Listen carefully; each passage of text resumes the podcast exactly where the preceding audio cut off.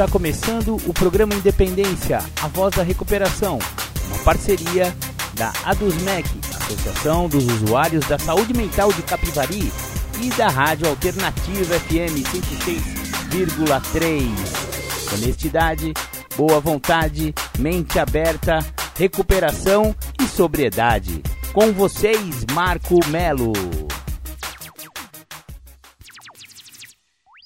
Muito boa tarde, Marco Melo sou eu e esse é o programa Independência, a voz da recuperação. Muito obrigado por permitir que eu pudesse entrar em suas casas, entrar em seus carros, através dos alto-falantes, dos fones de ouvido, pelas ondas do rádio aqui da Alternativa FM 106,3.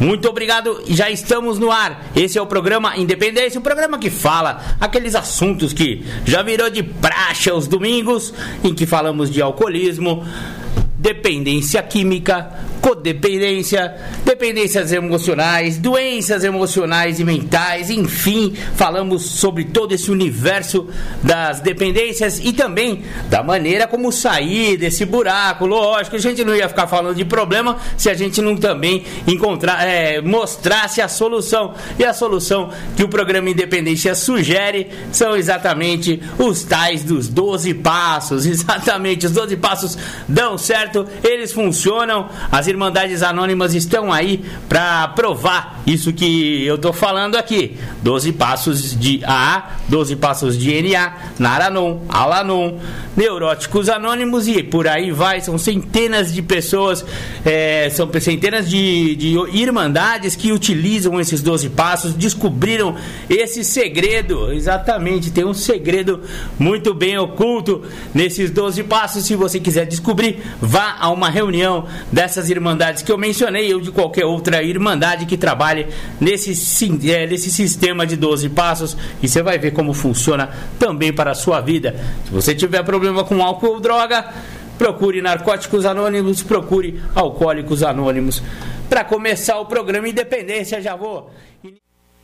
Legal, voltamos com o programa Independência. Vocês ouviram aí The Flanders, Um Dia Perfeito. Essa música eu toco sempre para vocês aí, porque ela fala daquele dia em que uma pessoa que sempre foi vitoriosa, né? Na vida, que era linha de frente, de repente foi vencida pelo álcool, né? E, e essa música fala bastante sobre essa derrota, né? Que o álcool trouxe para a vida desse rapaz aí esse personagem dessa música. Muito bacana. Vamos continuando com o programa Independência. Maravilha. Vou disponibilizar para vocês uma leitura do livro azul de Narcóticos Anônimos, exatamente. Livro azul, texto básico de NA. É, tem, uma, tem uma parte do livro azul, nova publicação, né? Novo, nova edição, edição grossa aqui, mais de 400 páginas, bem bacana. É praticamente a Bíblia do, do adicto, né? Do dependente químico. É, se vocês tiverem curiosidade de conhecer a literatura de narcóticos anônimos, é só digitar lá na.org.br e lá tem toda a loja virtual onde você pode comprar literatura, chega rapidinho na sua casa através do correio ou então de transportadora e tal, tal, tal. É só adquirir a literatura do NA, muito bacana.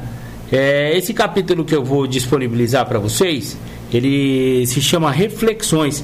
São pequenas reflexões de membros de NA que encontraram a saída das drogas, né, da adicção aqui na, na Irmandade de NA. Então, aqui companheiros se revezam, refletindo sobre as suas experiências em viver a vida como ela é. A hepatite C estava me matando, então tive que tomar medicamentos. Tive que aprender a viver com seringas na minha casa. Tive que aprender a injetar o medicamento sentado à mesa da cozinha com as janelas abertas, em vez de tomar pico como narco, com narcótico dentro do banheiro com a porta fechada.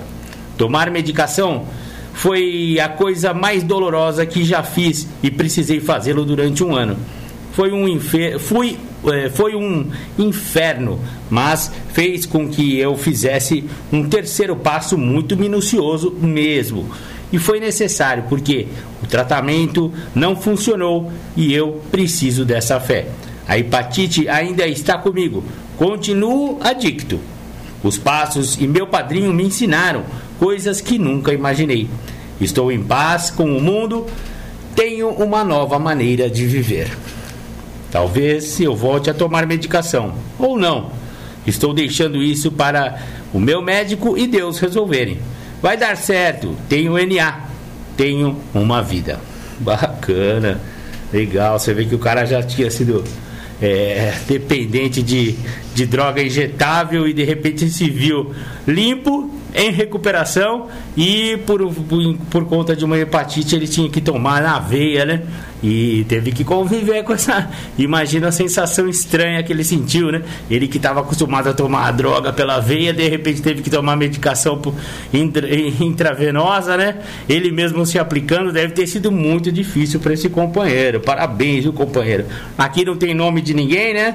A Irmandade DNA é totalmente anônima Beleza, mais uma aqui das reflexões de NA. Uma nova vida começou quando fui para a faculdade, buscando um sentido de realização pessoal. A vida era interessante, desafiadora e agradável, me levando além das fronteiras intelectuais e sociais com as quais estava acostumado.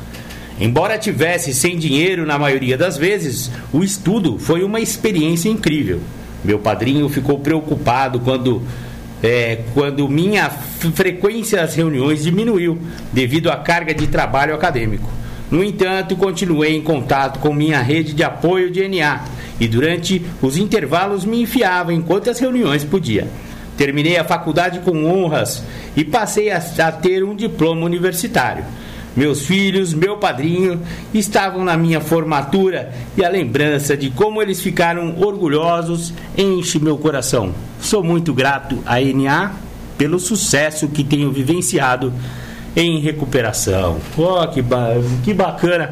Me identifiquei com a história desse rapazinho aqui, porque Marco Mello aqui também está depois de velho, resolveu estudar de novo, né? Retomar os estudos, né? Foi o que aconteceu comigo também. É, já já estava já alguns anos em recuperação, eu, eu, decidi, né, que, que deveria voltar a estudar, né, fazer uma faculdade e tal. E graças a Deus, depois de muito sacrifício, realmente é difícil, é, trabalho, né, conciliar trabalho, família, esposa, é, todos os outros os outros afazeres, aqui eu trabalho com a rádio, enfim, né? E com a faculdade e tal. E difícil também no Brasil, todos sabemos, é que é pagar os boletos da faculdade. Essa é uma das partes difíceis também dessa caminhada, mas se Deus quiser e Ele está querendo, faltam só mais dois meses e eu vou ser um jornalista é, diplomado, se Deus quiser. Tamo junto, muito obrigado. Essa também é a minha experiência pessoal, me identifiquei bastante com essa reflexão. Depois eu disponibilizo mais algumas reflexões aqui a respeito de NA, Narcóticos Anônimos. Maravilha. É, agora a primeira, primeira é, temática do, João, do, do Julião, né? Nós vamos falar de maturidade emocional e da importância do programa de 12 passos no amadurecimento. Esse momento que nós vamos estar juntos eu acho que é um momento muito ímpar e um momento muito importante para a vida de vocês. Eu gosto muito de estar junto com um grupo de mulheres porque foge aos contextos a qual eu vivi. Então, como eu vivi dentro de parâmetros aonde a compreensão masculina trazia uma ideia de que o homem não chora, é, o homem tem que ser o provedor, o homem ele é o superior. Todos esses conceitos me comprometeram muito na minha trajetória para que eu amadurecesse. Eu nunca tinha percebido que homem chora, homem sente. Homem não é o cara que é provedor. vários dos é, enigmas que eu trouxe na minha trajetória, na minha existência, são decorrentes da minha falta de percepção de quem eu sou.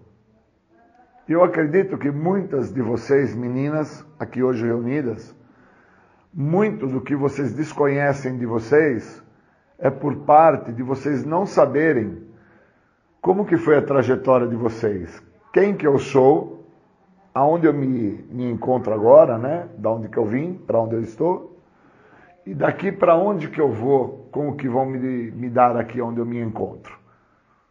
Então, quando eu me dei conta de que me faltava amadurecimento emocional, e eu só me dei conta disso quando eu compreendi a importância do programa de 12 passos na minha vida, é que eu pude entender aonde que eu cheguei. Eu cheguei a um estado de desespero, cheguei a um estado de loucura que me fez, na minha trajetória, me comprometer de uma forma muito profunda. E aí hoje, eu olhando a minha esposa, eu olho o filho da minha esposa, eu olho o irmão da minha esposa, eu olho é, o pai da minha esposa, eu olho a mãe da minha esposa, eu olho vocês, e olhando o outro ser humano, aqueles que estão mais próximos de mim, que é a minha família, e olhando a vocês, meninas, que estão um pouco mais distantes, mas fazem parte da minha história, porque eu sou portador da mesma doença que vocês são portadoras, eu passo a me amadurecer em relação às minhas vontades, eu me amadureço em relação às, à minha forma de pensar, eu me amadureço em relação a entender aonde que eu cheguei. Porque eu vou olhando o outro, eu vou entendendo a trajetória do outro, eu vou compreendendo como que o outro está fazendo na sua história, e eu vou entendendo aonde que eu cheguei, porque foi assim que eu fiz. Eu fui passando na minha história, eu fui passando na minha trajetória sem me ver. E o outro, se ele não tiver alguém para olhar ele, o outro vai passar na história dele, na trajetória dele, sem se ver. É impossível se enxergar sem uma próxima pessoa junto. Ninguém se conhece se não tiver o outro que vai é, mostrar àquela pessoa que está sem se conhecer o que está se passando na vida dela. E hoje eu consegui entender isso falando com um amigo, quando ele me falou assim: Você amadureceu com o programa, Júlio, e você se utiliza disso hoje para olhar as outras pessoas e entender quando que as outras pessoas não amadureceram. E aí você enxerga em alguns pontos em comuns de algumas pessoas, mesmo que elas não se conheçam, mas os pontos são muito próximos, que ambas estão se amadurecer em algumas situações da vida delas. E quando você percebe isso, você se sente muito incomodado, né, Júlio? Eu falei, muito. Ele falou, então, eu também, por causa que o meu filho e minha filha, meu filho tem 11, minha filha tem 15, quando eles estão na casa da minha ex-mulher, a minha ex-mulher não, não permite que eles experienciem que eles tenham que passar as experiências do dia a dia da vida. Então eles acabam nem colocando a comida no próprio prato. Eles acabam não entendendo que tem que se tirar o prato de cima da mesa e colocar na pia. Então eles não amadurecem para que quando eles venham a ter uma idade que signifique que eles tenham que viver sozinhos, aonde se encontrarem, eles possam passar por aquele momento que eles têm que estar sozinhos. E, e, quando ele começou a me falar isso, me veio vocês na mente. Esse grupo de mulheres que eu estou agora, a qual eu entendo que muitas é, não tiveram o processo do amadurecimento, o esclarecimento do amadurecimento. E aí, com isso, quando vocês se encontram sozinhas, aonde vocês se encontram, vocês têm dificuldade para lidar com o momento que está se apresentando. E os passos podem fazer essa diferença, como assim fez na minha vida. Quando eu, entro no programa de 12 passos, eu entendo que alguma coisa é, ali se mostrava diferente do que todo o processo, toda a trajetória que eu fazia até chegar naquele momento. Todo o meu processo, toda a minha trajetória de, de tentar me entender, a qual acabei chegando ao estado de desespero, por não me compreender, e aí eu fui fazer o uso de álcool e de droga, todo esse processo é, findou-se na dependência química. Me tornei um dependente químico, alcoólico, usuário de, de inúmeros tipos de droga, tentando encontrar uma saída para o que eu sentia. Então o que eu sentia era muito ruim. Eu sentia uma ausência paterna, eu sentia uma ausência materna, eu sentia que eu não era bonito, eu não era bem quisto na escola, eu sentia que as pessoas não estavam afim da minha companhia. E todo esse processo de auto-rejeição vinha é, também muito da minha baixa estima, que já vinha muito antes de entender o que seria o processo da rejeição que eu manifestava, quando eu já olhava para as pessoas e tinha uma compreensão que essas pessoas não gostavam de mim. Vinha muito antes disso. E aí o programa me fez ficar mais lúcido em relação que eu fui usar álcool e drogas para tentar encobrir tudo isso, para tentar não sentir tudo que eu sentia. Então o programa foi me amadurecendo e quando eu chego para fazer um tratamento, eu chego desprovido ainda de amadurecimento. E aí dentro do espaço eu me sinto muito sozinho e o me sentir muito sozinho não me dava condição de participar de nada, nem da laboterapia, nem de fazer um arroz, nem de lavar um prato, nem de limpar um banheiro, nem de arrumar uma cama, porque eu sempre tive pessoas para fazer isso para mim. A minha mãe não me deixava amadurecer. A minha mãe, na ânsia de fazer com que o Júlio desse certo, ela me prejudicou profundamente. E o meu pai também na ânsia de fazer o Júlio ser um cara maravilhoso, um, um, um, bom empresário, um cara sensacional, ele me condenou. Ele me fez me tornar uma pessoa fadada a sofrer de comparações. Por que, que o outro tem, por que, que eu não tenho? Então eu sempre fui uma pessoa muito voltado para a ideia de fama, prestígio e poder. E se existem coisas que o programa nos mostra que vai me afastar do que o programa tem a oferecer é fama, prestígio e poder.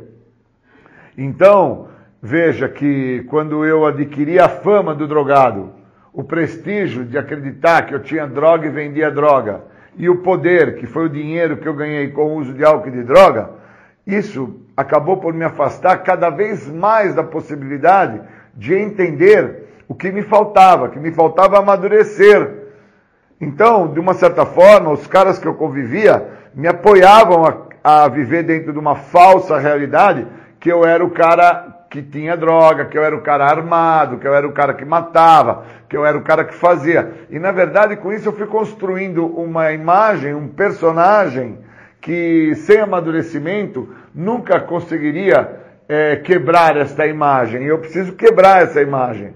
Eu preciso deter isso. E para deter isso eu preciso do programa. Sem o programa eu não detenho nada. Sem o programa eu vou alimentando esta imagem de uma pessoa que não existe aonde eu estiver. Então, se eu estou no centro de tratamento, eu fico com a imagem daquela pessoa que chegou ao centro, mas que não mostra a sua inferioridade, não mostra seus medos, não mostra que não se aceita fisicamente, não mostra quem é mas que traz a imagem do criminoso, do bandido, que traz a imagem que de alguma forma as pessoas que me olham acham que eu sou aquilo. E eu preciso parar isso, porque se eu não paro isso, eu não amadureço. E eu preciso amadurecer para entender que o cara que chega ao programa, a garota que chega ao centro de tratamento, é uma pessoa muito fraca. É uma pessoa que, de uma forma muito singela, sofre de uma fraqueza que, se não for vista esta fraqueza, essa fraqueza não vai ser tratada, não vai haver amadurecimento nessa fraqueza, e essa fraqueza vai condenar essa pessoa a acreditar que ela não é merecedora de nada, que ela não é capaz de atingir os objetivos que ela tem que atingir. E o programa me faz compreender os objetivos que eu tenho que atingir, o programa me elucida. Então, eu, quando eu olho a minha família, como eu falei para vocês, quando eu olho vocês, meninas, quando eu olho alguns amigos no grupo anônimo, quando eu olho as pessoas na rua, e eu percebo que as mesmas estão cometendo algumas gafes na sua história, na sua própria trajetória, e que essa gafe só vai ser vista uh, à frente, de uma forma bem longitudinal, quando a pessoa a qual está recebendo esta gafe, seja seu filho, seja o seu pai, a sua mãe, seja quem for que está junto com você, onde te falta amadurecimento, para que você perceba que o que você está fazendo com aquela pessoa naquele momento, você está por condenar ela de forma longitudinal. Então, quando eu entendi isso, eu me esclareci, eu, me, eu evoluí na realidade, né? Eu consegui entender o que, que o programa me oferece. Foi muito importante para mim. E aí eu caiu a ficha, pum! Falei, cara, agora eu estou entendendo. E aí quando esse meu amigo me falou, cara, minha esposa não deixa meus filhos evoluírem, meus filhos experienciarem, eu entendi que se eu não deixar as pessoas experienciarem, se eu não deixar as pessoas buscarem um grau de evolução, ou com o erro delas, ou com o acerto delas, eu vou ser uma pessoa que vou ficar a sofrer dos horrores desta doença. Pois o horror desta doença chamada adicção é me manter aprisionado dentro de uma maneira de pensar onde eu acredito nessa maneira de pensar. E essa maneira de pensar me aprisionou por mais de 20 anos. E eu não posso continuar sendo uma vítima, uma presa fácil desta doença. Eu preciso combater esta doença. E a única forma que eu tenho para combater esta doença é com o programa. Ou eu permito que este programa me amadureça, para que eu entenda que eu quero com que as coisas aconteçam sempre da minha maneira, com que as coisas, o, o final, o resultado final de tudo que eu quero da minha maneira, é porque eu visualizo um benefício próprio, ou eu amadureço com o programa para que eu interprete o que esse programa tem a me oferecer, ou eu estou fadado ao resultado final, que é sofrer dos horrores da doença. O horror desta doença a qual eu estou fadado, se eu não me tratar, se eu não amadurecer, é chegar ao tal estado de desespero que eu cheguei, sem entender que eu era portador de uma doença progressiva, incurável de fins fatais, que foi fazer o uso do álcool e da droga. Então, as meninas que aqui se encontram, neste momento, precisavam entender consigo própria aonde eu cheguei, o que, que eu almejava dentro do processo da minha edificação, da minha existência, qual era a ideia que eu tinha para a minha própria pessoa. Eu esperava ser mãe, eu esperava ser filha, eu esperava ser amiga. O que, que eu esperava? Porque se eu não amadurecer no sentido de entender qual era a minha ideia, eu vou ficar dentro desse local que eu me encontro, desse grupo de mulheres, sem entender nem mesmo por que, que eu cheguei aqui. E obviamente, quando chegar o momento de eu sair desse grupo, eu não vou saber para onde eu vou. E nem mesmo o que eu tenho comigo, a qual eu levo comigo, que chama-se 12 passos, para tentar usar isso em áreas da minha vida. Pois eu vou voltar a, ao cerne da minha existência, que é a minha família. Eu vou voltar as questões sociais, eu vou voltar ao meu profissional, eu vou voltar para aonde eu já me encontrei, aonde eu já estive. E se eu voltar para onde eu já me encontrei, onde eu já estive, sem amadurecimento, eu com certeza irei retornar aonde eu me encontro agora. Se agora eu me encontro no centro de tratamento, é para cá que eu volto de novo. Se aqui fosse o sistema carcerário, preso eu estaria novamente. Se aqui fosse um leito hospitalar, nesta cama eu estaria deitado para ser tratado de alguma enfermidade. Então, enquanto eu não amadureço, enquanto eu não cresço, enquanto eu não experiencio, enquanto eu não me permito entender o que este programa tem a oferecer, eu não sei quem eu sou. E se eu não souber quem eu sou, isto que estou sendo não vai deixar de existir eu não vou me modificar e eu não vou entender por que, que meu pai me comprometeu tanto, por que, que minha mãe me comprometeu tanto, e hoje, por que, que dentro da sociedade que eu vivo, eu me encontro tão comprometido. Então eu queria agradecer muito a vocês, pois hoje eu estou num momento muito bom de reflexão em relação ao amadurecimento que o programa me trouxe. Me trouxe a condição de reconhecer que meu pai, a minha mãe, os meus irmãos, os meus educadores, As pessoas que assim conviveram comigo desde a minha infância, a ideia deles era que eu não viesse a sofrer, mas eles não tinham ideia que eu tinha que experienciar, que eu tinha que passar, que eu tinha que viver a cada momento que se apresentasse em minha vida os sentimentos que eu viesse a tê-los.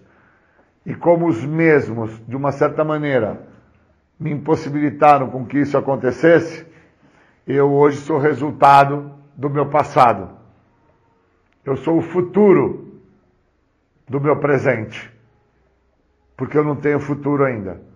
Se no meu presente eu não amadurecer, o meu futuro eu vou ser o resultado desse presente que vai ser igual ao meu passado, que me trouxe até onde eu estou agora. Queria agradecer a todas as meninas que estão aqui pela chance que vocês estão dando à vida de vocês. É ímpar, é uma chance ímpar. Vocês não vão ter outra. Obrigado e bons momentos.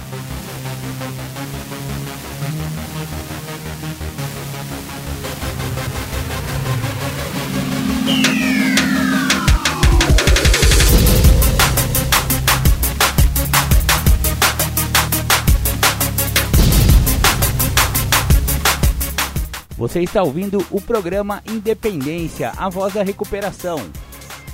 Para participar ou tirar suas dúvidas, ligue 3492 3717 ou então pelo WhatsApp 99650 1063.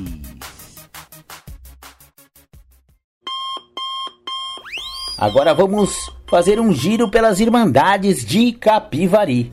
Narcóticos Anônimos temos reuniões em Capivari e em Rafar. Capivari, reuniões segundas-feiras, quartas-feiras e sábados às 20 horas. O André de Melo 286. Rafar, reuniões terças-feiras e sextas-feiras às 20 horas. Lá no Salão Paroquial da Igreja Nossa Senhora de Lourdes, Rua Soares Hungria, 164 Centro.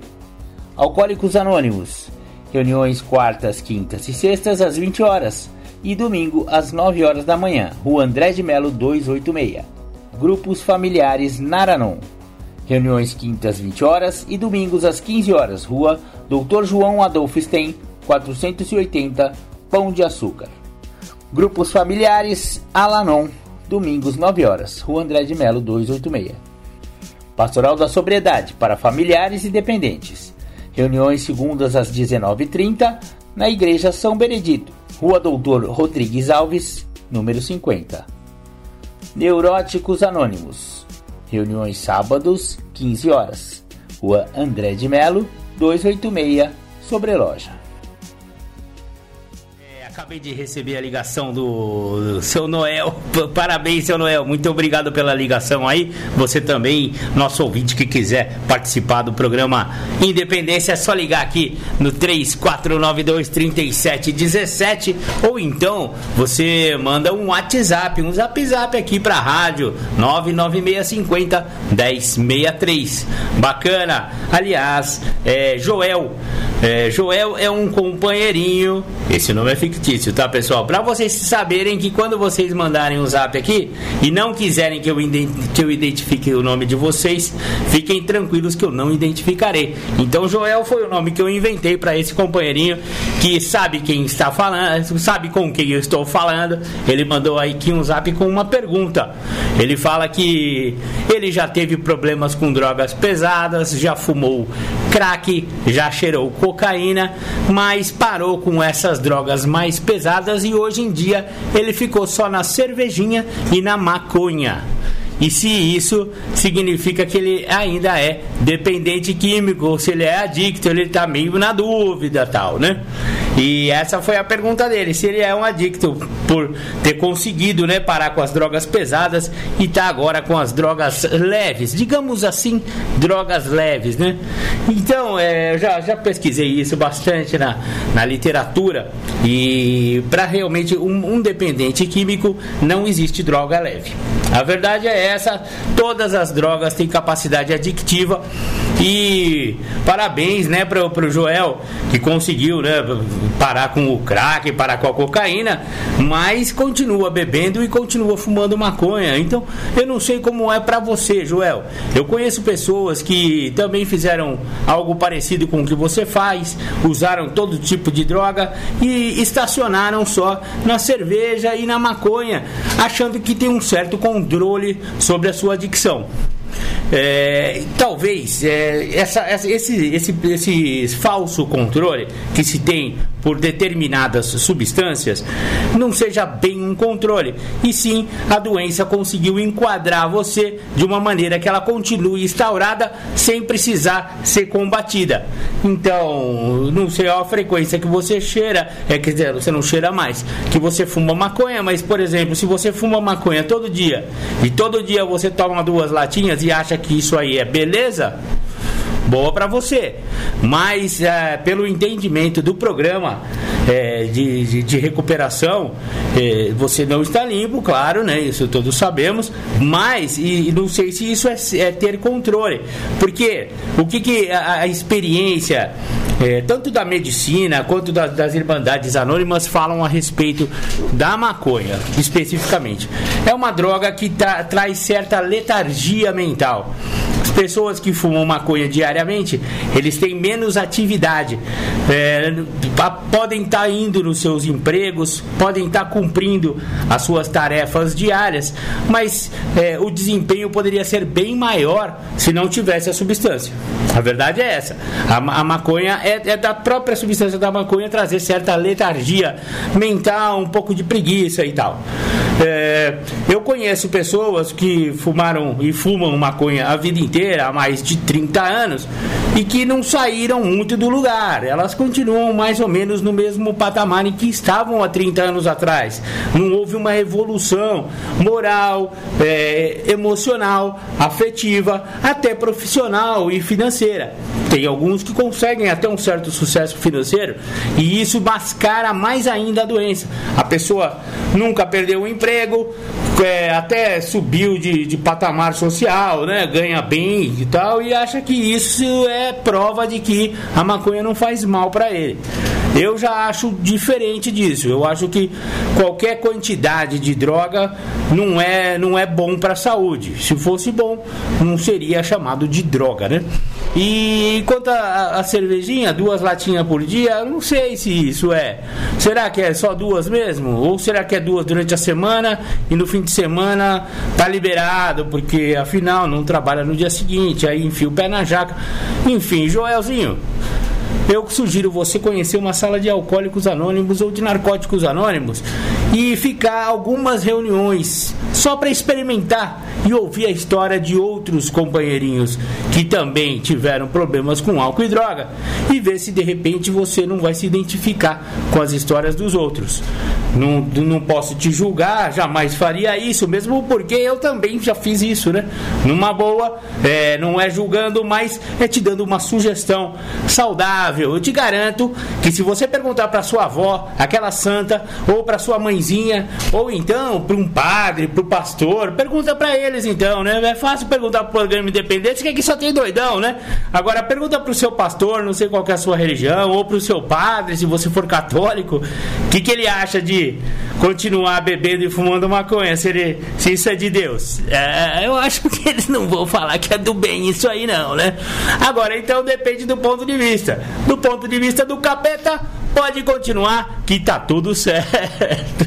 Beleza, Joel? Grande abraço. Não se sinta intimidado, tanto que eu não falei nem o seu nome verdadeiro, mas você sabe que é, você é uma pessoa muito importante aqui para o programa Independência. Continue mandando sua pergunta.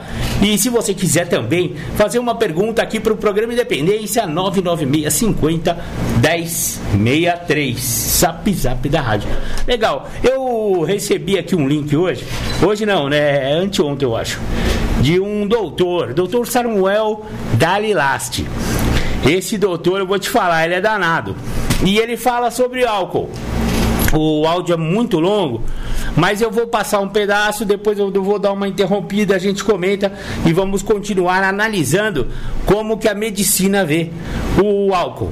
Então, até isso serve de, de, de exemplo para o Joel, que entrou em contato com a gente aqui. Joel, veja o que, que a medicina fala a respeito das suas inocentes cervejinhas.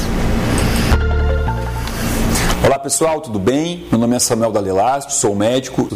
Porque eu acho engraçado alguém querer que eu fale sobre álcool, né? Porque eu penso assim, será que existe alguém dessas pessoas que me perguntou, eh, que me pediu para falar sobre álcool? Será que alguém aqui pensa que eu vou falar algo de bom do álcool, né? Será que existe algo de bom para falar do álcool?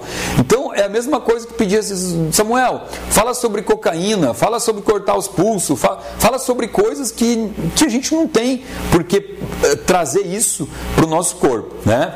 Mas então, ok, já que tem pessoas que precisam saber o porquê das coisas para daí então mudar seus hábitos, vamos lá, vamos falar sobre álcool, o impacto do álcool no nosso corpo e a partir daí vou deixar com que as pessoas né, que estão assistindo o vídeo decidam se querem continuar promovendo esses processos inflamatórios no corpo ou não. Bom, o que, a gente tem que saber aqui em relação ao álcool? Vamos começar falando sobre a questão absorção, metabolismo. A absorção do álcool, ela se dá 20% a nível do estômago. Então aqui, ó, o estômago que a gente pensa nele só como um órgão que faz a produção de enzima digestiva e faz a hidrólise dos alimentos, ele tem um poder de absorção também. O álcool, 20% é no estômago e os outros 80% a nível de intestino. A absorção do álcool ela é, é, rápida, rápida. Você bebeu, em 5 minutos mais ou menos, você já tem a absorção desse líquido no corpo. O pico de ação, de efeito dessa bebida, aí é um pouquinho mais variável, tá? Depende também, inclusive, se é homem, se é mulher, depende do, do peso do paciente, mas vamos falar em torno de 30 a 60 minutos, tá? Então a gente tem o pico de efeito do álcool em algo entre 30 e 60 minutos. E a eliminação dessa bebida, a eliminação, ela varia de 6 a 9 horas. Ok? Então você saiu, foi para uma festa, bebeu, tá? Bebeu, em 5 minutos você teve absorção do álcool. De 6 a 9 horas é o tempo que o corpo demora para expelir, para eliminar esse álcool que você consumiu. E de 30 a 60 minutos é quando você vai ter o pico máximo de efeito, de todos os efeitos no corpo, que é justamente sobre isso que a gente vai falar nesse vídeo.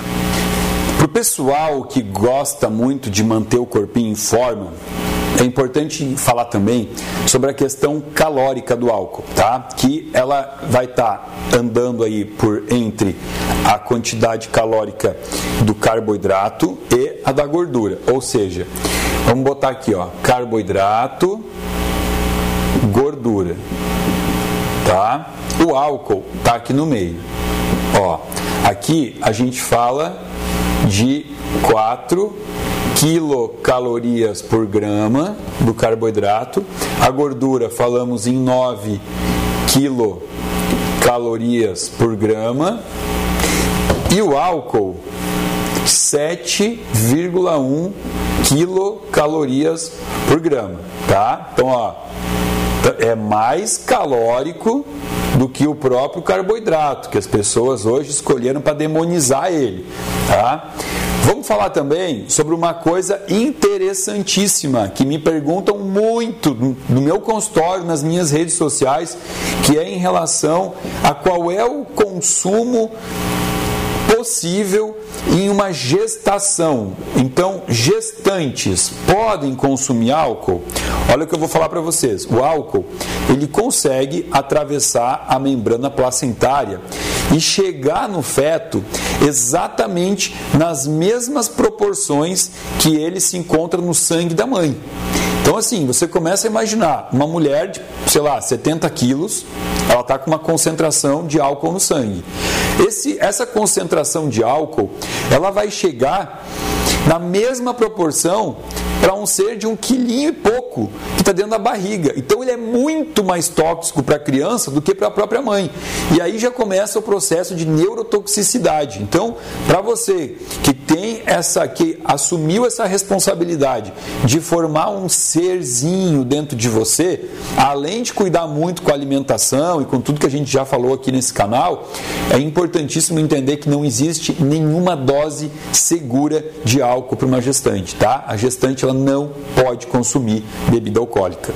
Bom, na minha opinião, o perigo do álcool começa quando a gente classifica ele como droga. Que tipo de droga é o álcool? É uma droga que chamamos de bifásica. E toda droga bifásica, ela é de certa forma uma ameaça a, ao ser humano, à sociedade. Aí você vai falar, Samuel, você é muito radical. É, as pessoas bebem normalmente, sim. Mas aí que aí entram outras pautas que deveríamos abordar aqui, que entra também a questão socioeconômica, que não é o que a gente vai falar aqui. Vamos entender o que, que é uma, be uma bebida, uma droga bifásica. Ela é composta de duas fases. A primeira fase é a fase onde eu tenho a ingesta pouca de álcool, moderada para pouca. Quando você bebe pouco álcool, você abre os canais de cálcio. Então você permite a entrada de cálcio, abre os canais de cálcio. E com essa abertura, você tem uma despolimerização que vai aumentar a liberação da dopamina. E está aqui o motivo pelo qual as pessoas gostam muito de beber, né? Para se sentirem dopadas. A dopamina. A dopamina é um neurotransmissor que dá uma sensação de recompensa muito grande, uma sensação de bem-estar muito grande. É um neurotransmissor que faz com que, você, que as pessoas elas fiquem mais hilárias, elas, elas se descontraem mais, mais extrovertidas, perde a timidez, perde o senso de autocrítica. Então, obviamente que o álcool também é muito usado por pessoas tímidas, né? na noite, na festa, na balada. A, a, aquele cara mais tímido, ele bebe para poder chegar a conversar, a largar uma trovinha na menina, né? para dar uma cantadinha. Ele se sente muito, ele se empodera muito mais, ele perde o senso de autocrítica. E isso é o, motivo que faz com que o álcool seja consumido por muitas pessoas, inclusive diariamente. A pessoa chega no final do dia, depois de trabalhar, ela quer ter aquela sensação de bem-estar que a dopamina dopamina promove, e a pessoa chega em casa e abre lá uma garrafa de uísque, um vinho, e vai beber pequenas quantidades todo dia. Tá? Então, isso a gente está falando da primeira fase. Só que essa primeira fase faz com que a pessoa, muitas vezes, a gente tem que entender aqui que nada é regra, tá? Muitas vezes vai levar a pessoa para a segunda fase. Então, ó, a primeira fase pode levar para a segunda. Esse que é engraçado, tem até um, uma, uma piada que, que, de certa forma, eu acho que sem querer, ela traduz isso aqui, né? Que fala assim: ó, eu sou, eu sou uma pessoa que bebe pouco. Mas esse pouco que eu bebo me transforma numa outra pessoa. E essa outra pessoa bebe pra caramba, né? Nunca viu essa piada? Então, isso é muito certo, porque para muitas pessoas a fase 1 é só para levar, só serve para levar para a fase 2. Vamos falar sobre essa fase 2 aqui. Por essa fase de liberação de dopamina, ela saturar logo, aí então você vem para a fase 2, que é quando eu começo a ter um aumento do influxo nos dos canais de cloreto, vamos botar aqui dos canais de cloreto, aonde? Nos receptores GABA. Então aqui eu já estou atuando em receptor GABA. Por isso que nessa fase 2 eu saio daquela fase onde eu estou extrovertido, legal, alegre e eu passo para uma fase de distimia e depressão. É muito comum você ver isso no alcoólatra, né? no cara que chega sempre nessa fase aqui. Ele é mais melancólico, ele é mais chorão, ele é mais depressivo. Então você vai de, começando a tua, a tua experiência com o álcool numa fase que você fica muito bem, porque você aumenta aqui dopamina, né? Fica realmente dopado. Depois disso vai saturar essa via e você então vem para essa outra parte onde começa a ter a interação do GABA e você começa a ficar mais down, mais para baixo, tá? Então é importantíssimo entender isso aqui essa, essas duas fases, importante para você também quando estiver bebendo, eu espero que você não beba, né? Mas quando estiver bebendo, que você saiba identificar em que fase você está e depois você vai entender por que, que é importante identificar essas fases aqui. Legal. É, vou dar uma interrompida aqui no doutor Samuel Dalilasti.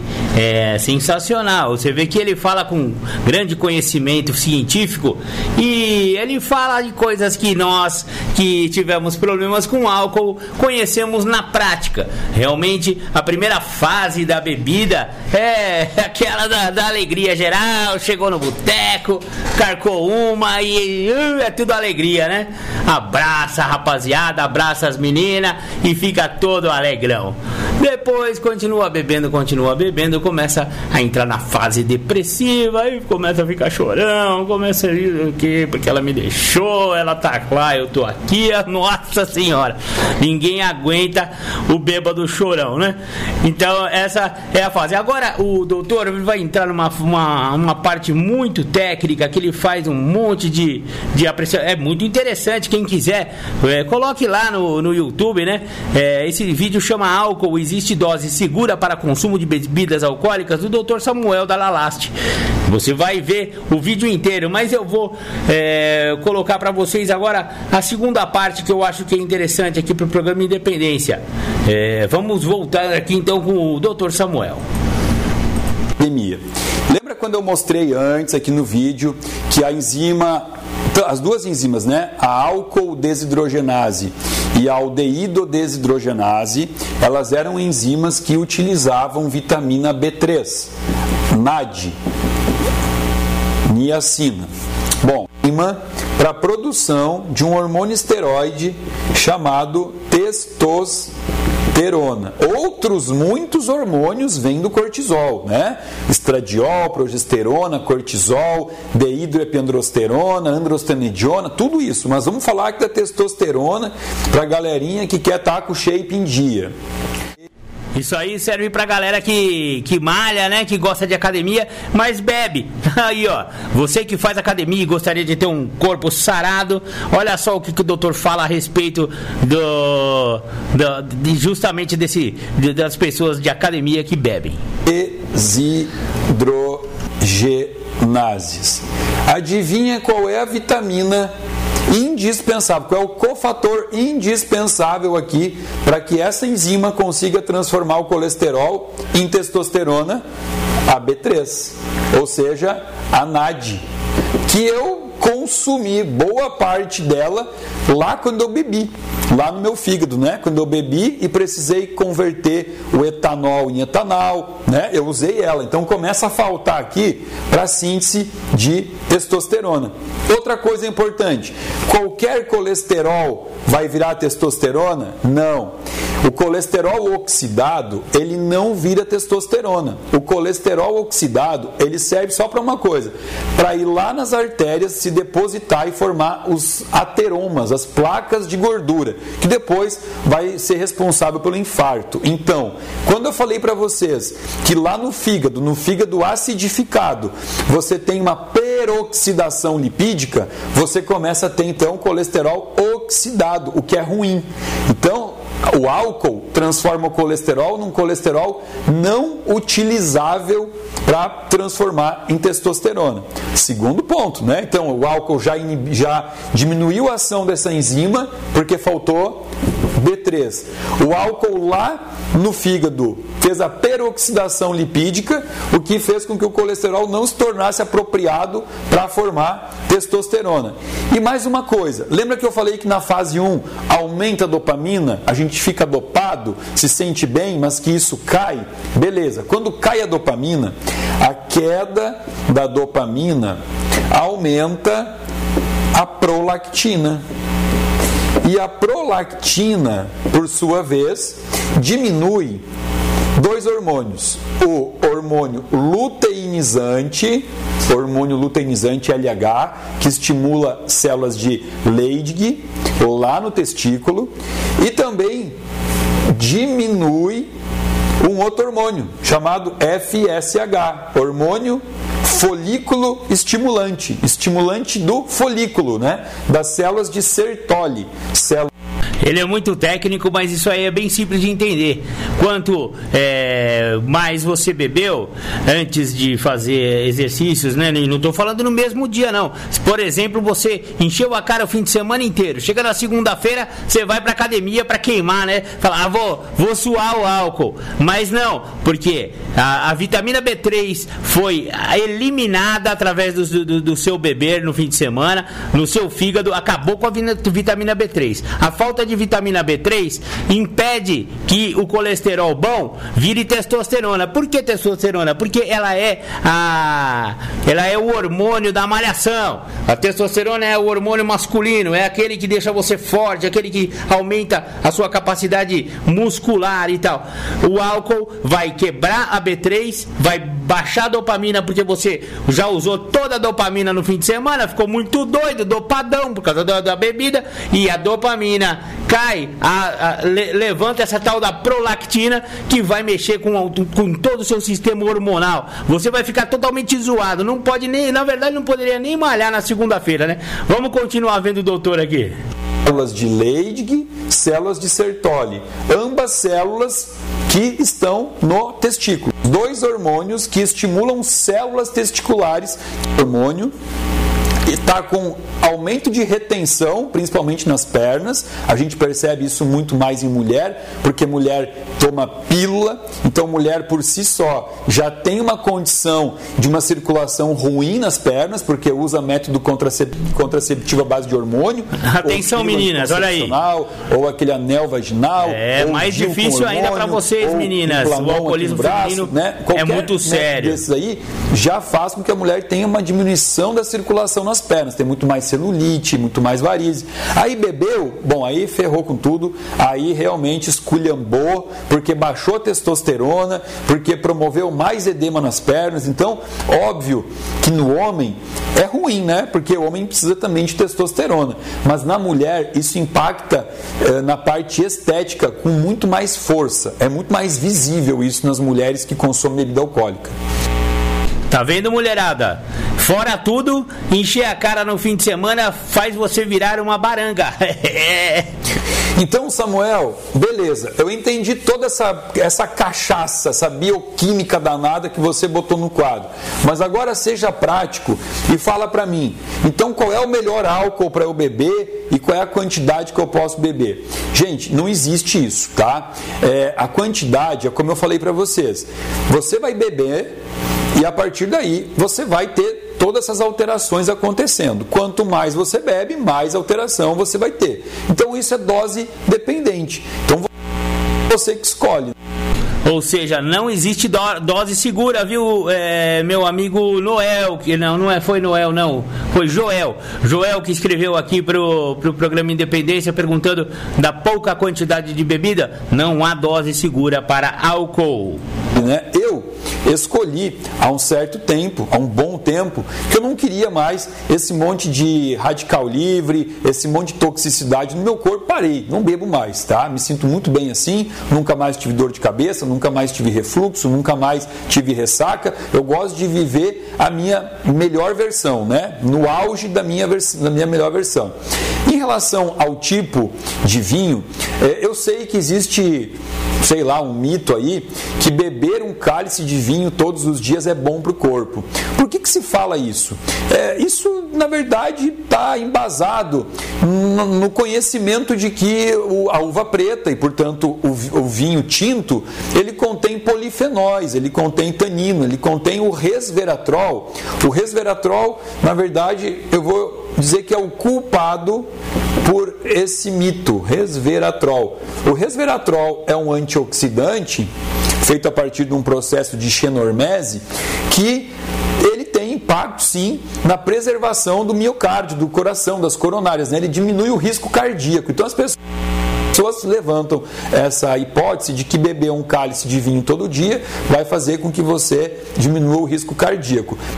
Olha só outro mito detonado de que um copo de vinho todo dia faz bem pro coração. Mais uma mentira detonada pelo Dr. Samuel aqui. Vamos acabar com o álcool hoje no programa Independência, viu?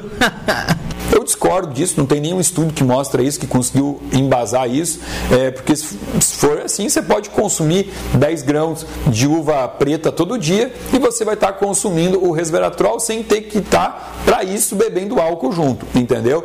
Então, isso na verdade é um mito carregado por pessoas que querem poder beber o seu vinho todo dia e querem que alguém ateste isso, né? Eu não posso atestar isso, porque como eu mostrei para vocês, o álcool não existe uma dose que seja benéfica para o corpo.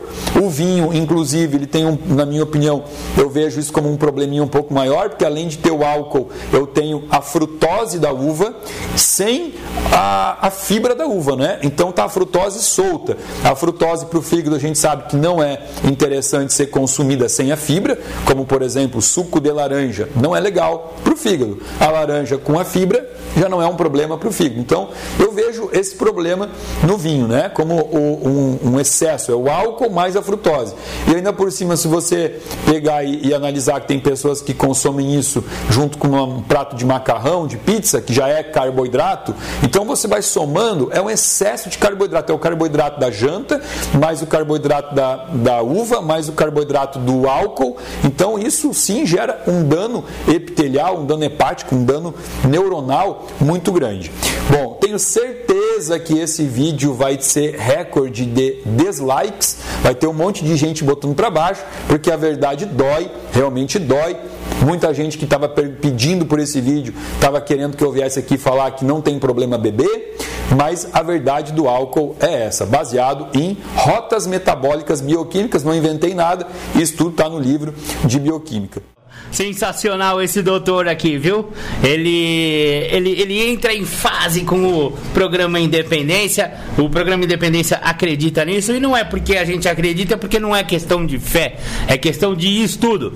É só você começar a se aprofundar em, em estudar álcool e droga que não tem como levantar a bandeira de legalização de droga e não tem como levantar a bandeira de que uma certa dose de álcool faz bem. Não sinto muito, basta você estudar. Quem acha isso é porque é ignorante, porque não estudou, eh, não se aprofundou na ciência que, que está por trás de todo esse metabolismo do álcool e das drogas. Legal, legal.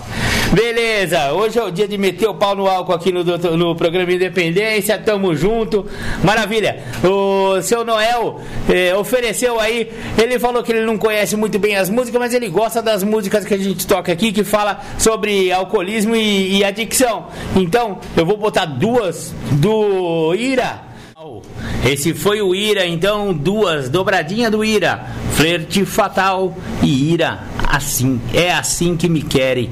Essa música é assim que me querem. Eu acho muito interessante a abordagem que o Ira fez, porque pode parecer que não, pode parecer que não é bem assim. Só que repare bem se o álcool e a droga não são mecanismos de, de escravização da sociedade. É, e é assim que me querem falar um pouco sobre esses mecanismos. Porque o que, que, que, que o, o, o sistema quer? O que, que o status quo quer do, dos seus eleitores. Afinal, quem bota eles lá somos nós. E como que eles são perpetuados no poder? Através também de, de alcoolismo e adicção. Exatamente. Porque eles querem que você seja viciado, doente, fudido mesmo. Eles não querem que você evolua, eles não querem que você tenha senso crítico. Você não consegue ter é, discernimento e aí vota em qualquer um mesmo e não, não pesquisa nada. E por quê? Porque você está sobre o domínio de alcoolismo e adicção. Ou então, se mesmo que você não tiver desenvolvido ainda a doença, você está sempre programado, né, por essas substâncias a continuar sempre doente, sempre ferrado e não consegue é, ter discernimento para mudanças. Então, os 12 passos funcionam nesse sentido, te libertam do álcool e da droga. Maravilha! Vamos agora então para o nosso intervalinho aqui.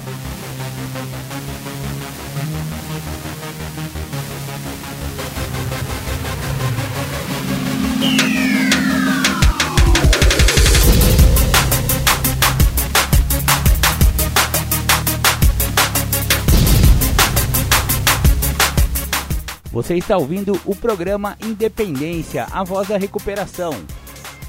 Para participar ou tirar suas dúvidas, ligue 3492 3717 ou então pelo WhatsApp 99650 1063. É, vou voltar aqui disponibilizando para vocês mais uma reflexão aqui do Narcóticos Anônimos depoimentos de companheiros, né? Partilhas de companheiros e sua, sua vida em recuperação. Uma manhã decidi doar plasma para comprar droga. Esperei bastante tempo no centro do plasma e parecia estranho não chamarem meu nome. Finalmente, um médico de jaleco branco me chamou a seu consultório. Ele disse sem rodeios: Você se tornou HIV positivo. Está permanentemente afastado do programa de plasma. Eu andava pelas ruas sentindo-me amortecido por dentro. Comecei um período de uso compulsivo de proporções inigualáveis. Acabei no Novo México, quase morto, e cheguei a uma clínica. Lembro-me de um adicto falando sobre o quanto ele amava NA e os princípios da Irmandade. Comecei a chorar admitindo que era um adicto e consegui me tornar ativo em Narcóticos Anônimos. Algum tempo depois, comecei a namorar uma menina que tinha HIV e ela acabou morrendo de AIDS. Precisei alimentá-la de colher e cuidar dela. Foi uma experiência horrível. Lembro-me de ir às reuniões dizendo: posso me manter limpo, mas de fato, perguntando-me se isso era possível. A noite em que ela morreu, chamei meu padrinho e outro amigo de NA. Eles vieram para me apoiar. Depois que ela foi levada e todos foram embora, fiquei com medo. O que eu faria? Assim, comecei a escrever meu terceiro passo e o meu poder superior me mostrou que, se eu não usasse e continuasse a trabalhar o programa, realmente não tinha nada a temer. Legal. Muito forte a história do companheirinho aqui, viu? Próxima historinha. É, eu não podia acreditar que estivesse tendo aquele tipo de comportamento com cinco anos limpa. Eu não tinha nada para culpar, nem desculpas para dar. Não estava drogada, nem era jovem e inexperiente. Era responsável e com essa consequência me sentia suja e sem esperança. Então vim a entender plenamente a frase: a doença é do tamanho de seus segredos. A maneira de terminar o caso que estava tendo era, ao que parecia, dizer a meu marido a verdade. Naquele dia começava o ponto mais baixo de minha vida. Eu estava intens intensamente envergonhada. Não só traí meu marido e a esposa de outro, mas também minha irmandade foi traída pela desunião que se seguiu ao calvário provocado em nossa pequena comunidade. Trabalhei os passos em função desse capítulo de minha vida e acredito que nunca teria sobrevivido ao meu comportamento sem o programa de NA. Finalmente, eu e meu marido, meu marido reatamos. Ele me ensinou o amor incondicional, o perdão e a integridade. Hoje tentamos ajudar outras pessoas em recuperação que possam estar passando por essa situação. Putz, grilo, hein? É isso aí. Maravilha, vamos ouvir mais uma do The Flanders agora. Quem oferece aí é o seu Noel, 32 anos, vai, vai fazer 33 anos de sobriedade, seu Noel aí. E ele manda aí a música pros cachaceiros. A Mardita. Esse foi The Flanders, a maldita. Legal, a mardita, né? Com R, uma mardita, a tal da cachaça, né? Legal, mais uma pergunta aqui para o programa Independência. O sistema público de saúde trata os alcoólatras como doentes psiquiátricos. Por que razão? Quem vai responder essa pergunta é a psicóloga Maria Luísa Bernardo em seu livro O que é dependência química. A resposta é a seguinte: isso se deve provavelmente a três razões. A primeira talvez seja o estigma social.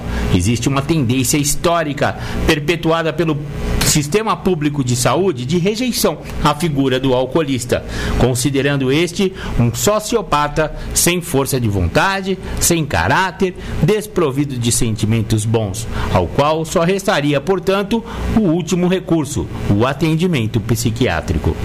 Na maioria das vezes, eles são recusados nos hospitais gerais. O segundo motivo pode estar relacionado ao desconhecimento sobre a natureza da dependência química entre os técnicos de saúde, produto de deficiência na formação acadêmica profissional. O conhecimento sobre a doença é relativamente novo. Diante da dificuldade de enquadrá-la, a opção recaiu sobre a categoria psiquiátrica, certamente porque, em estágios avançados, há danos neurológicos que transformam o problema do paciente em caso, caso de distúrbio mental. A terceira e última razão refere-se a uma questão econômica. Dada a natureza complexa da doença, o tratamento exige a abordagem de equipes multidisciplinares dentro de um contexto clínico específico, o que torna bastante oneroso o tratamento, né? É isso que ela quer dizer.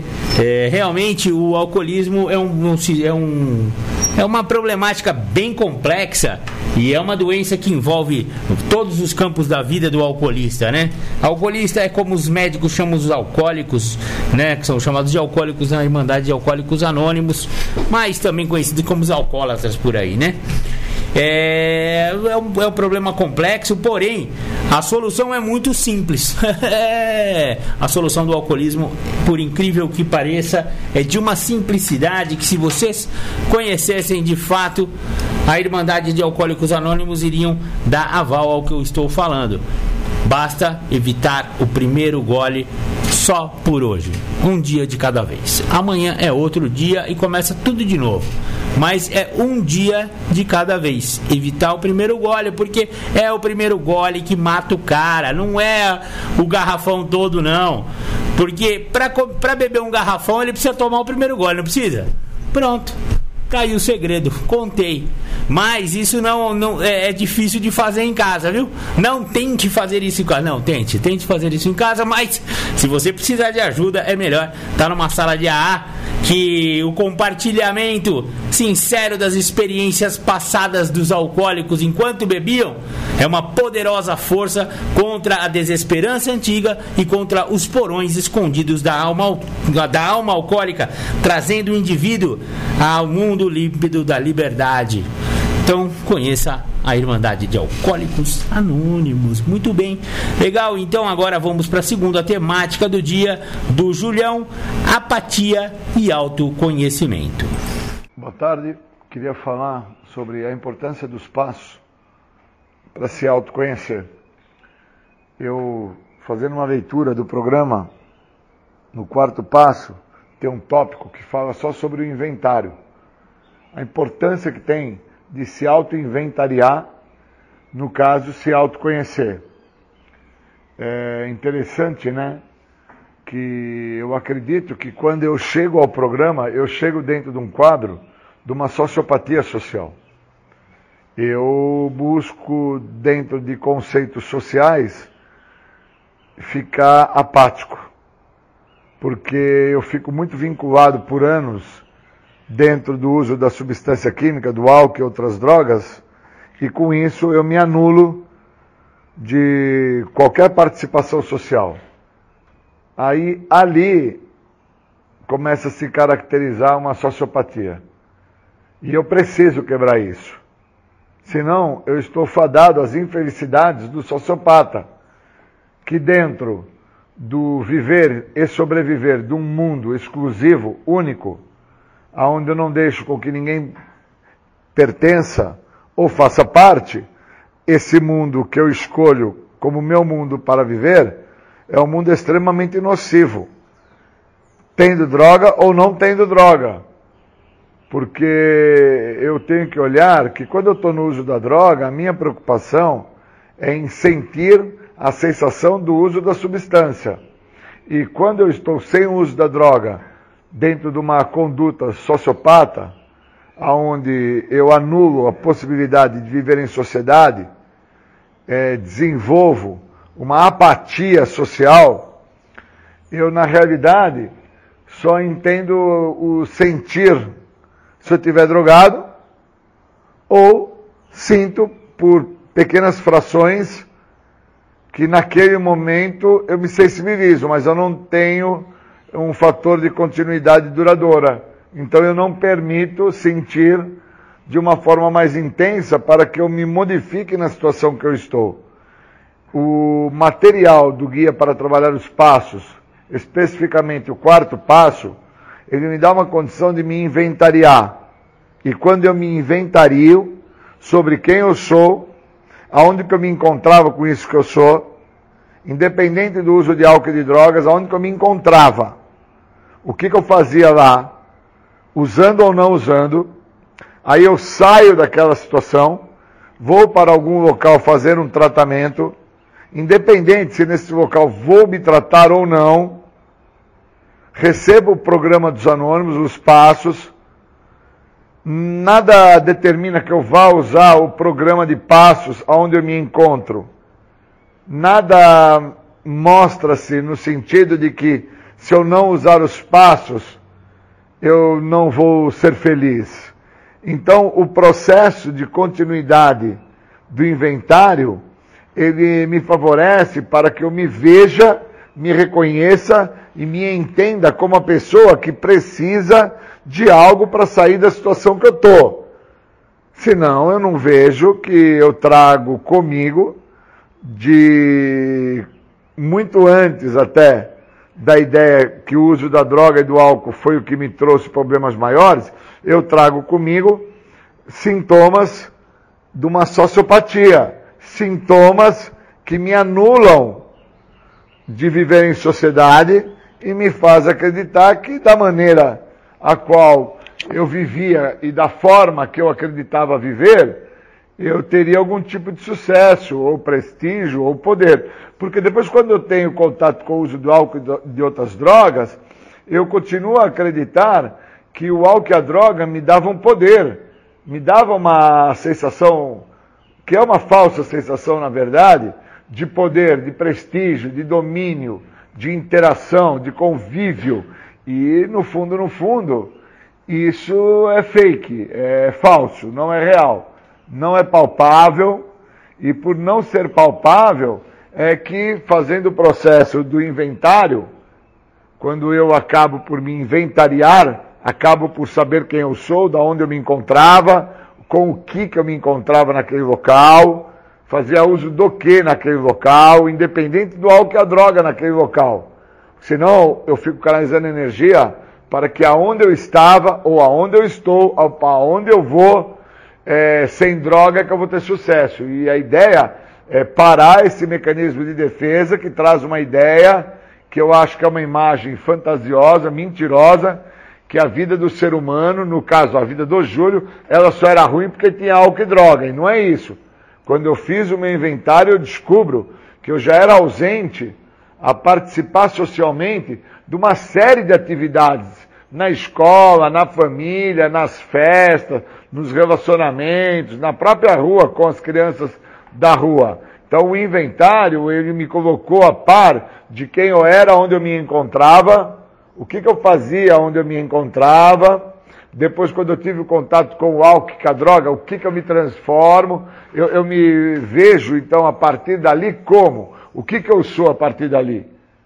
E uma vez que eu, dentro desse inventário, eu dou margem para o que o programa oferece, a partir do momento que eu começo a me inventariar, o dar margem é interpretar os meus limites, os meus anseios, as minhas falhas, as minhas prevaricações, é interpretar minha mente doente que me fazia acreditar que eu ia ter uma vida exemplar se eu tivesse casa, esposa, filhos, um bom trabalho, um carro, dinheiro no bolso e aos domingos churrasco com os amigos e jogar uma pelada, um futebol na quadra.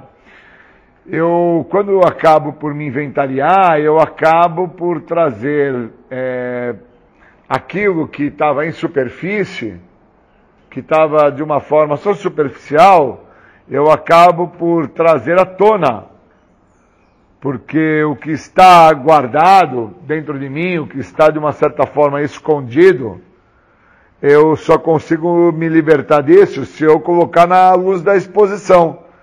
Eu não me liberto do que está escondido dentro de mim se eu acreditar que só por deixar na superfície é o suficiente. O que eu deixo na superfície muitas das vezes é o que eu quero que o outro veja. E aí aquilo que eu quero que o outro veja cria até um impacto no outro do outro ficar impressionado, mas a realidade é que eu preciso que o outro me enxergue, que o outro saiba quem eu sou, de uma forma mais profunda. Porque quem precisa saber quem que eu sou de uma forma mais profunda sou eu mesmo.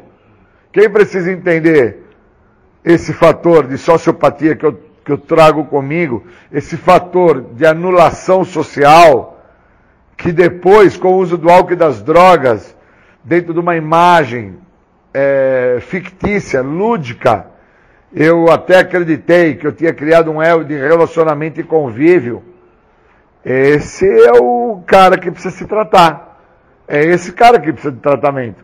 É esse cara que precisa saber por que, que ele bebe, por que, que ele cheira cocaína, por que, que ele fuma crack, quais os motivos que ele acredita que quando ele está fazendo uso de qualquer substância psicoativa, incluindo álcool, esse cara ele não está por ter que lidar no momento seguinte com as situações que estão apresentando naquele momento, que ele não tem habilidade para lidar, e aí ele optou pela ideia de usar um álcool, usar uma droga, e aliviou-se momentaneamente, mas ele não percebe que é momentâneo, ele não percebe que é fake.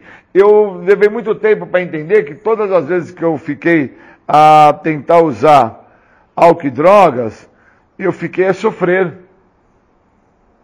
eu fiquei a pastar. Eu não fiquei a ganhar. Eu fiquei a pastar, eu fiquei a sofrer demais. E que eu não posso continuar dessa maneira. Eu fico por muitos anos dentro de uma ideia que o uso de álcool e de droga é que tinha me prejudicado. E não foi o uso de álcool e de droga. Foi muito do que antes eu não tinha tomado atenção porque eu não tinha ferramenta, não tinha material algum para que eu pudesse inventariar quem eu sou, da onde eu vim, para onde eu vou. Eu preciso me inventariar. Eu preciso saber quem eu sou. Eu preciso me tratar.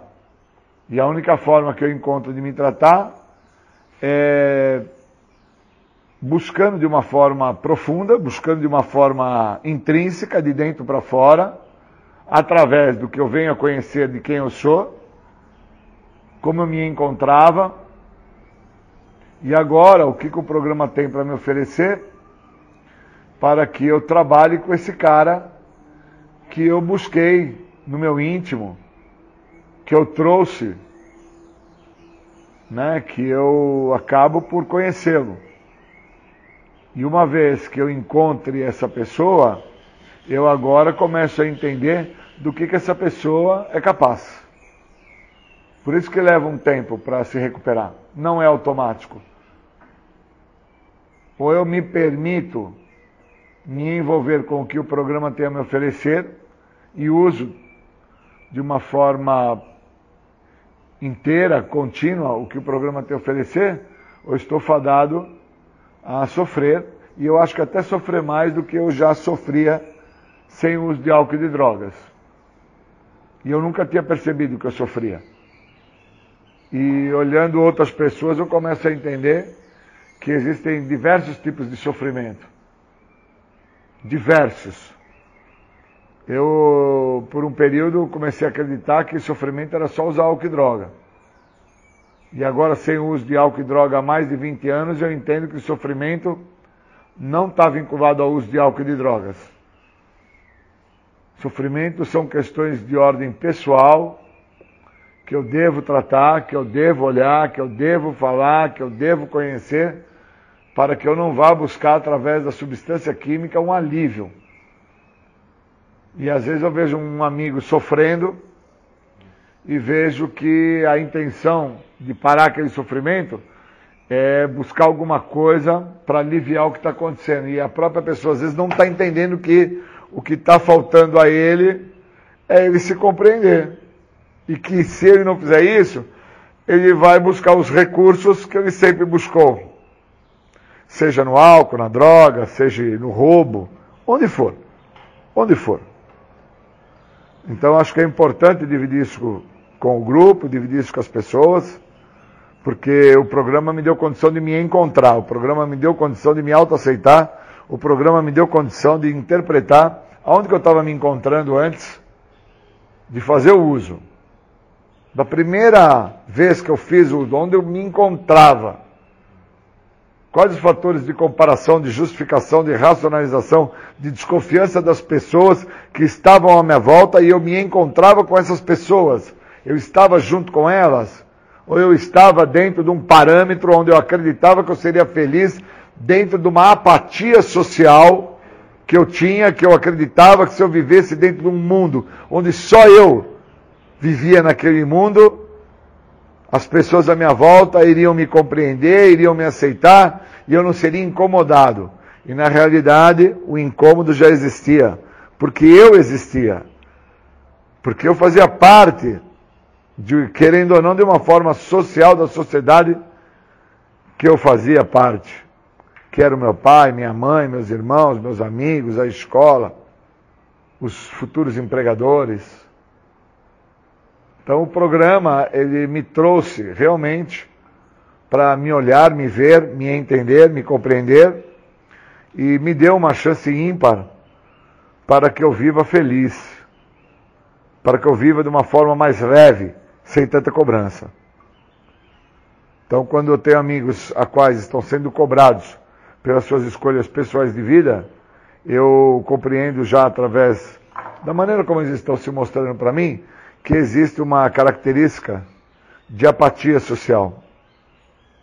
Estão apaticamente buscando uma forma de não terem que, em parâmetros sociais, se adequarem ou se modificarem. Acreditam que vão ser felizes com os moldes de vidas que os mesmos trazem para eles. Só que a prática me diz que eles não vão ser felizes, que não estão sendo felizes. E eu não quero isso para mim. Como eu também não desejo isso para ninguém, que é o fator de infelicidade, né? Então eu queria é, agradecer nesse momento a isso, para a gente poder falar um pouco disso. Obrigado. Legal, esse foi Júlio César Butti com a, com a temática apatia e autoconhecimento. Prosseguindo aqui com os depoimentos, né, as reflexões dos membros de NA contidas na página 337 do livro azul, texto básico de NA. Eu não podia acreditar. Ah não, esse aqui eu já, já mandei. Desculpa aí, galera. Esse aqui que é o certo. Um dia, enquanto descansava, é, descascava batatas, notei uma fraqueza em minhas mãos. Achei que fosse minha artrite agindo. Então, tive dormência e formigamento nas pernas e nos pés. Logo depois estava incapaz de me, de, de me levantar e andar. Fui levado para emergência e acabei sendo transferido para um hospital de reabilitação física, onde recebi o diagnóstico de um transtorno nervoso. Estava incapacitado de frequentar reuniões durante esse tempo e meu padrinho me ajudou muito. Continuei a trabalhar meus passos e ler meu texto básico. Pedi, perdi muitas reuniões e estava isolado do mundo exterior. Depois de dois anos, fui capaz de levantar de novo e dar alguns passos. Agora consigo me virar com um andador. Eu sou muito abençoado por ter contado com o apoio do meu padrinho e do poder superior durante esse tempo difícil. Não acho que teria conseguido sem eles. Legal. Agora essa aqui, ó. Eu estava na minha na minha mãe decorando a casa para as festas de fim de ano. Minha esposa me ligou e ela tinha usado. Ela me disse coisas terríveis e irrepetíveis.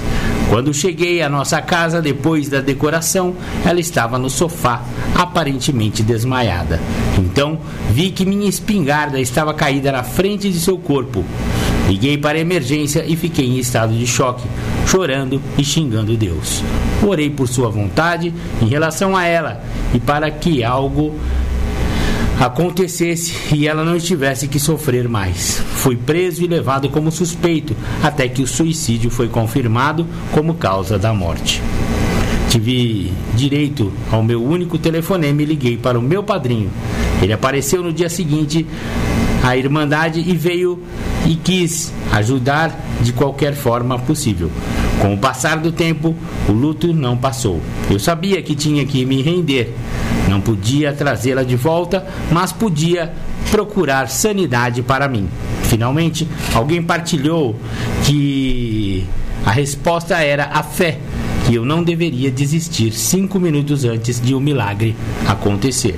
Segui a sugestão de escrever uma carta para ela e partilhar minha recuperação e as coisas não ditas que eu precisava dizer. E assim me senti livre do peso do luto. Deixei Deus cuidar disso. Às vezes pego minha vontade de volta, mas a dor já não é tão ruim quanto antes. E agora a última reflexão de hoje. O programa me ensinou que posso me recuperar da adicção, apesar dos meus outros males. Sofro de dor crônica e devo aceitar que hospitais, médicos e medicamentos fazem parte do meu agora, se eu quiser ficar em NA e fora da negação. No passado, escutava as pessoas me dizerem que não estava limpo e não podia participar de NA, porque precisava tomar medicamentos. Deixei outros me expulsarem do único lugar que encontrei alívio, as salas de NA. Voltei já há quase dois anos e sou muito grato por ter poder trabalhar o programa com todos os outros companheiros. Tenho um padrinho e trabalho os passos.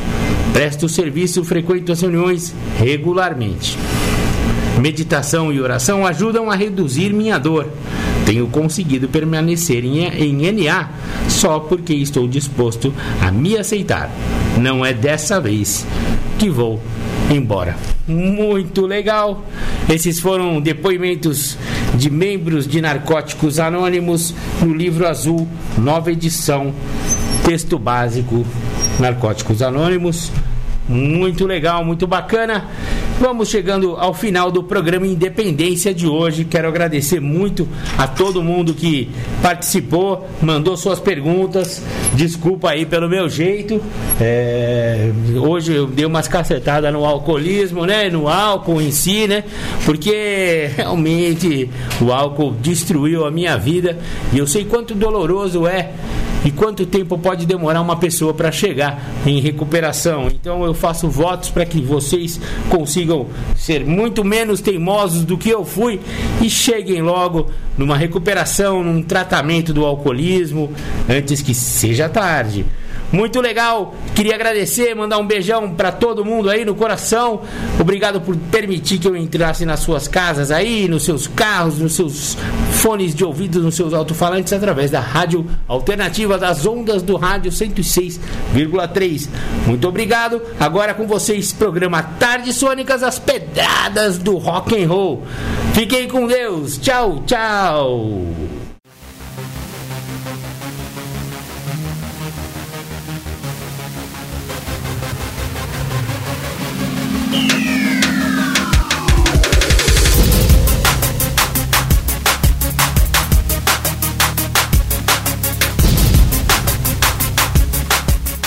Você ouviu o programa Independência, a voz da recuperação, uma parceria da ADUSMEC, Associação dos Usuários da Saúde Mental de Capivari e da Rádio Alternativa 106,3.